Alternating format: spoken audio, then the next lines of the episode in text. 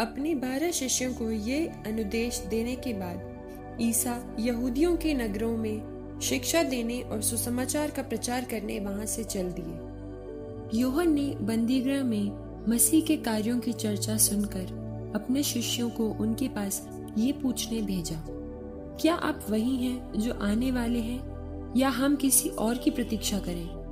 ईसा ने उन्हें उत्तर दिया, जाओ, तुम जो सुनते और देखते हो उसे योहन को बता दो।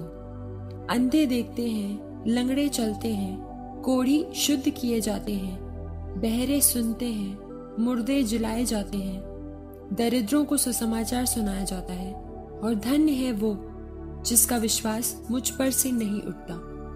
वे विदा हो ही रहे थे कि ईसा जन समूह से योहन के विषय में कहने लगे, तुम लोग निर्जन प्रदेश में क्या देखने गए थे? हवा से हिलते हुए सरकंडे को, नहीं तो तुम क्या देखने गए थे? बढ़िया कपड़े पहने मनुष्य को, नहीं, बढ़िया कपड़े पहनने वाले राजमहलों में रहते हैं। आखिर क्यों निकले थे? नबी को देखने के लिए? निश्चय ही, मैं तुमसे कहता हूँ, नबी से भी महान व्यक्ति को। ये वही है जिसके विषय में लिखा है, देखो, मैं अपने दूत को तुम्हारे आगे भेजता हूँ। वो तुम्हारे आगे तुम्हारा मार्ग तैयार करेगा। मैं तुम लोगों से ये कहता हूँ, मनुष्यों में योहन बपतिस्ता से बड़ा कोई पैदा नहीं हुआ। फिर भी स्वर्ग राज्य में जो सबसे छोटा है, वो योहन से बड़ा है। योहन बपतिस्ता के समय से आज तक लोग स्वर्ग राज्य के लिए बहुत प्रयत्न कर रहे हैं और जिनमें उत्साह है, वे उस पर अधिकार प्राप्त करते हैं। योहन तक के नबी और संहिता भी सबके सब राज्य के विषय में केवल भविष्यवाणी कर सके। तुम चाहो तो मेरी बात मान लो कि योहन वही एलियस है जो आने वाला था, जिसके कान हो वो सुन ले। मैं इस पीढ़ी की तुलना किससे करूँ? वे बाज़ार में बैठे हुए छोकरों के सदृश हैं, जो अपने साथियों को पुकार कर कहते हैं, हमने तुम्हारे लिए बांसुरी बजाई और तुम नहीं नाचे। हमने विलाप किया और तुमने छाती नहीं पीटी। क्योंकि योहन बपतिस्ता आया, जो न खाता और न पीता है, और वे कहते हैं उसे अबदूत लगा है।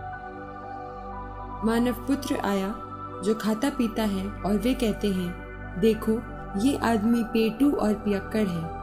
नाकेदारों और पापियों का मित्र है, किंतु ईश्वर की प्रज्ञा, परिणामों द्वारा सही प्रमाणित हुई है।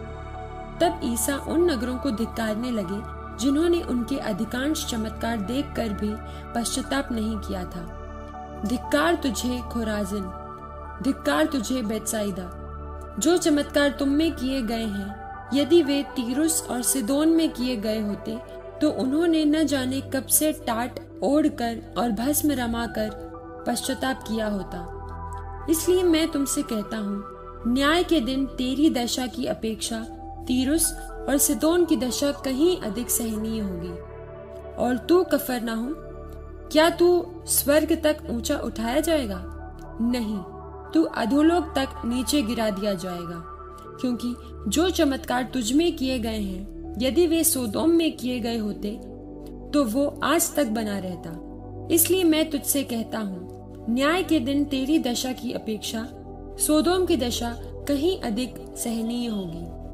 उस समय ईसा ने कहा, पिता, स्वर्ग और पृथ्वी के प्रभु, मैं तेरी स्तुति करता हूँ, क्योंकि तूने इन सब बातों को ज्ञानियों और समझदारों से छिपाकर निरे बच्चों पर प्रकट किया है। हाँ पिता, यही तुझे अच्छा लगा। मेरे पिता ने मुझे सब कुछ सौंपा है। पिता को छोड़कर कोई भी पुत्र को नहीं जानता।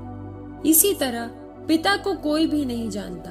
केवल पुत्र जानता है और वही जिस पर पुत्र उसे प्रकट करने की कृपा करे।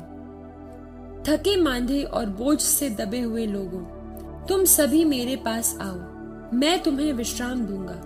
मेरा जुआ अपने ऊपर ले लो और मुझसे सीखो। मैं स्वभाव से नम्र और विनीत हूँ। इस तरह तुम अपनी आत्मा के लिए शांति पाओगे, क्योंकि मेरा जुआ सहज है और मेरा बोझ हल्का।